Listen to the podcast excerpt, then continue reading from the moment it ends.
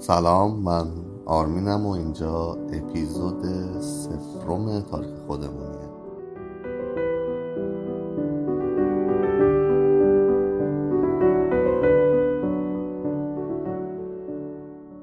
ما اینجا در مورد گذشته و تاریخ و اتفاقات تاریخی صحبت می‌کنیم ولی انگار دور هم نشستیم.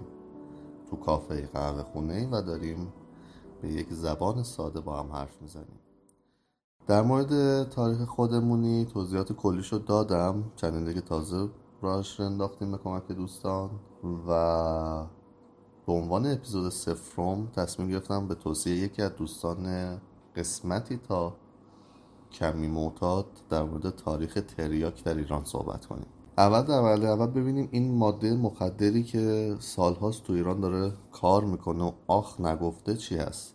تریاک ماحصل خوش شده گیاه خشخاشه که از خراشیدن گل این گیاه به دست میاد. دوازده راستش مورفینه و یک آلکالوید اپیوید ضد دردیه. همیشه اینجوری نبوده که این ماده فقط واسه ایجاد نشگی و ایجاد اعتیادی که مثل سید تو فیلم گوزنا بشی و دستت به سرت نرسه استفاده بشه. در گذشته به عنوان یک مسکن و یک پینکیلر استفاده می شده سبقه استفاده از این ماده مخدر و یا داروی اون زمانم تا زمان آقام زکریای رازی با اون کشف جذابش. و برادر گران قدر ابن سینا هم می‌رسه. ولی شروع کار کشت خشخاش و مصرف دخانیات ملل خصوص تریاک و مشتقاتش. به این شکلی که هست برمیگرده به سال 1850 میلادی. گویا شادآماد آقا فتلی شاه قاجار میرزا حسین خان سپه سالار پا میشه واسه تفریات تابستونش.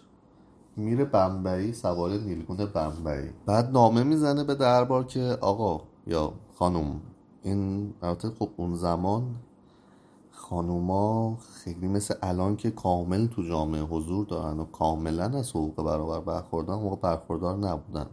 فلزا همون آقا رو نوشت داخل نامش که آقایون این کشت این گیاه و صادراتش از نظر اقتصادی واسه اقتصاد کشور بسیار نافع و اتفاقا دست بر غذا تو اون بره زمانی هم کشت ابریشم تو ایران یکم با مشکل مواجه شده بود. فلزا درباریان آقا فتلیشاه قاجار همراه با خوندن آهنگ حالا یارم بیا دلدارم بیا پا میشن میرن اطراف تهران شروع می‌کنن به کشت خشخاش به صورت آزمایشی البته. ببین مورخان اروپایی و سفر اونایی که سفر می‌کردن به ایران جهانگردان اروپایی که سفر کرده بودن به ایران تو سفرنامه هاشون پیش از 1150 در مورد کشت تنباکو و مصرف قلیان یا قلیون تو ایران توسط مردم و عامه مردم حتما نوشتن.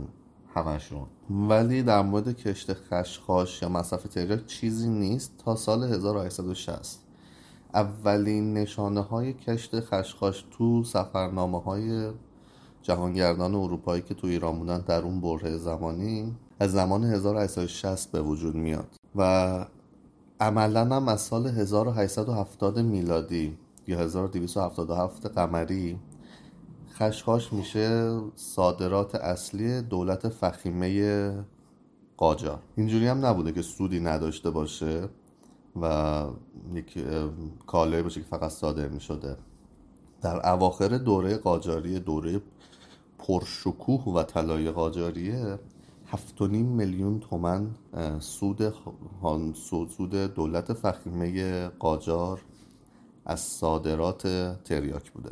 در سال 1907 بیش از 80 درصد تریاک ایران هم از طریق بندر عباس صادر می شده به چین که همین باعث به وجود اومدن جنگ اول و دوم تریاک بین انگلیس و چین میشه که نقطه اولیه نفوذ غرب در چینه که بعدا با انقلاب کمونیستی و به دریا انداختن معتادای چینی قائله تریاکی چینی هم تموم میشه. یک نکته ای که تو کشت خشخاش تو اون سالهای ابتدایش خیلی گذار بود و خیلی جالب بوده نمونده که ما ملت همیشه در صحنه دیدیم سودش خوبه بعد چیز کردیم کل عراضی زیر کشت گندم و جو که کالاهای اساسی بودن و به از من و ابویم همه بردن زیر کشت خشخاش.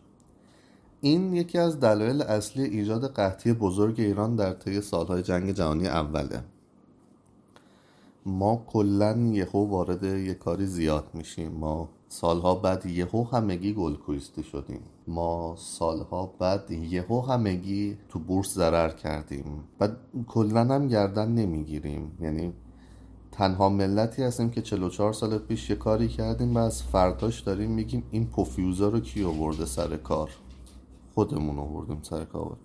کسی دیگه نیورد که. یعنی از هر کی بپرسی میگه من کش نکردم. اون زمان هم همینطور بود. می‌گفت من خشخاش کش نکردم. و بعدا هم تو سال 57 از هر کی بپرسی می‌گفت من تو انقلاب نبودم.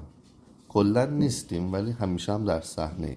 و یک رسم دیگه هم که تو این مملکت خیلی رایجه این که صبح به صبح بلند میشیم میگیم کار کار انگلیسه. منم نمیگم آدای جان ناپل اون میگی دیگه از ایشون که معتبرتر نداریم.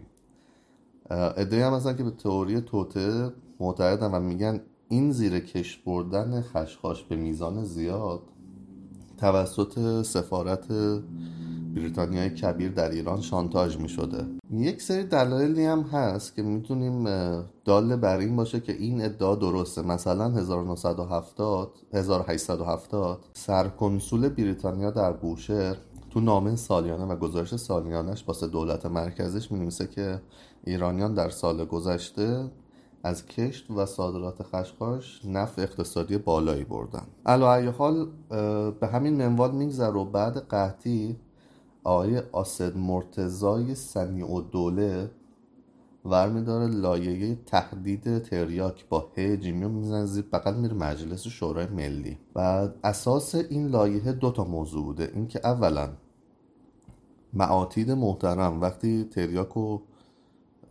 استفاده کردن و خودشون به منصه ظهور رسوندن این سوختش رو بیارن به وزارت مالیه تحویل بدن. حالا اینکه برای چی می‌خواست سوختش رو نمی‌دونم چون امروزه سوختش هم می‌کشن. بچه ها دیگه از سوختش هم نمیگذرن. و مورد دیگه هم که بوده اینکه باسه مصرف تریاک داخلی ما مالیات بذاریم. هر مسقال 300 دینار. ولی بچه های مجلس شورای ملی گفتن ببین 21 اسفنده. ایشالله بعد تعطیلات در خدمتیم. ولی خب بعد تعطیلات تصویبش کردن. دلیل اصلی که این دوتا موضوع رو در لایحه تهدید تریاک کنجونه بود آقای سنی و دوله این بودش که بیشتر صادرات بیشتر خشخاش کش شده به صادرات برسه. ولی هیچ وقت تریاک در ایران کمتر نشد تو اون بازه زمانی مصرفش و کشتش. تا اینکه در سال 1307 دولت پهلوی پهلوی اول خیلی سودش خوبه. هفتونیم گفتم در اواخر دوره قاجاری هفتونیم میلیون تومن سود حاصل از صادرات تریاک بوده و خشخاش و تریاک و تمامی مشتقاتش. گفتش که خب ما یه لایحه می‌بریم مجلس و قبضه می‌کنیم. عملا لایحه این بود. بند یک اساسنامه. چی چی میگه؟ میگه اینجی کلش باسماس یعنی کلا ماسماس نماینده تهران در اون مجلس یک بندی به این قانون اضافه می‌کنه که از سال بعد 1308 تا 1318 دولت موظفه که هر سال ده درصد از مصرف تریاک و مشتقاتش و کشت خشخاش در کشور کم کنه. و تا سال 1318 فقط در موارد طبی استفاده بشه تریاک. و همچنین دولت موظف امکانات جلسات NA اون زمان رو فراهم کنه که بزرگواران معتاد برن ترک کنن. به صورت رایگان. بعد دولت رضا شاه هم گفتش که خب باش بشین تا فراهم کنم. بعد نشستن فراهم نکرد. خیلی زیر بار حرفی نمی‌رفت رضا ولی در سال 1329 در زمان پادشاهی پسرش پهلوی دوم ایشون یه وزیری داشتن به نام آیه سنایی ایشون وزیر بهداری بودن.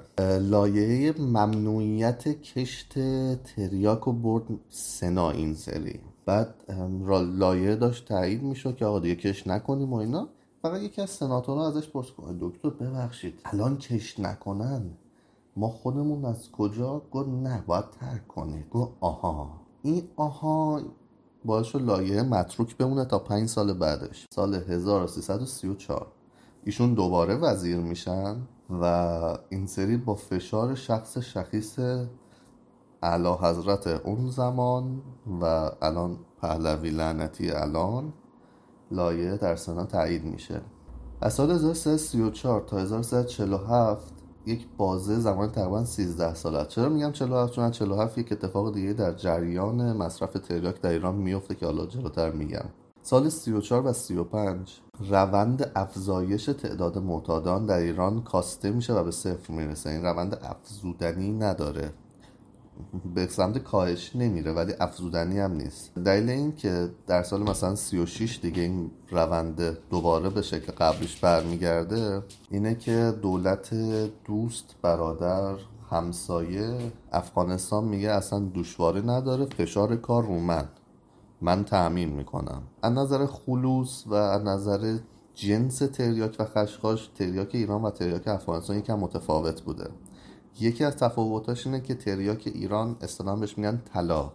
این در مجاورت هوا خیلی دیرتر از تریاک ماحصل خشخاش های افغانی تیره میشه و رنگ روشنتری داره. ولی دیگه ممنوعیت کشت بوده و دیگه اونو مجبور بودن بکشن. اتفاقی که در سال 1347 میافته که یکم عقبتر گفتم میگم اینه که سال 1347 دولت قانون کوپن تریاک رو می‌ذاره. کوپن تریاک چی بوده؟ این بوده که افراد بالای 60 سال می‌تونن کوپن بگیرن و برن تریاک دولتی هم بگیرن و بکشن و سوختش رو دوباره تحویل وزارت بهداری بدن. بعد از زمان تصویب این قانون یعنی از روز قبلش تا فرداش طی 24 ساعت 95 درصد جمعیت ایران بالای 60 سال میشن. میشن نبودن. یعنی طرف پشت لبش تازه سبز شده. بعد میگه من 60 سالمه. من بنجامین باتنم من جوان تر میشم سنم داره گفتن که اگه برای فس فس داری اینقدر دروغ که بیاین کوپن رو بگی برو ولش اصلا. دیگه از سال 47 تا 57 که انقلاب رخ میده و ده سال بعدش 67 که جنگ تموم میشه وضعیت کشور اینجوری بود که سگ صحابش رو نمیشناخت و خب تعداد معتادان یکم بیشتر شد. قطعا نظارت رو مرزهای شرقی کشور اصلا نبود چون تمام مرز غرب و جنوب غربی ایران درگیر جنگ بود. ولی از زمان پایان جنگ و با شروع دولت سازندگی آقای رفسنجانی دیگه خب دیدن ببین یه سری که رفتن شهید شدن. یه تعدادی هم که سنشون بالاست. یه تعدادی هم جانباز و اسیرن. یه یکی دو درصد هم اوکی جوون سالم. بقیه مفنگی این چیز یعنی بیمارن مجرم نیستن بیمارن. و خب گفتم خب بریم جلوشو بگیریم. دیگه کم گیرودارها زیاد شد در اون بره زمانی و تقریبا میشه گفت کنترل شده تا حدودی. و اساسا هم از اواخر دوره پهلوی جنس های صنعتی مواد مخدر صنعتی وارد بازار شدن و تخریب بسیار بالاتری داشتن مثل شیشه کراک هروئین. تریاک و مشتقاتش اینقدر تو این مملکت ریشهشون رو دووندن که تو سینما تعداد بسیار زیادی فیلم در مورد اعتیاد هست.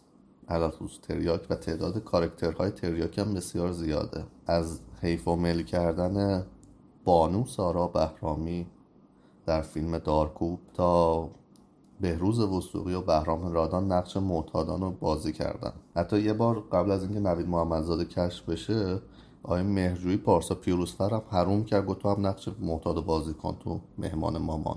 خب خدا رو شد دیگه نوید محمدزاده است و ترکیبش با زیر پیرنی وارد سینما شد. دیگه الان مشکلی سینمای ایران نداره. خداش الان که من دارم این پادکست رو درست می‌کنم به گزارش ایسنا در سال 96 در مرداد 96 سه درصد از جمعیت 14 تا 60 سال ایران درگیر اعتیاد هستن.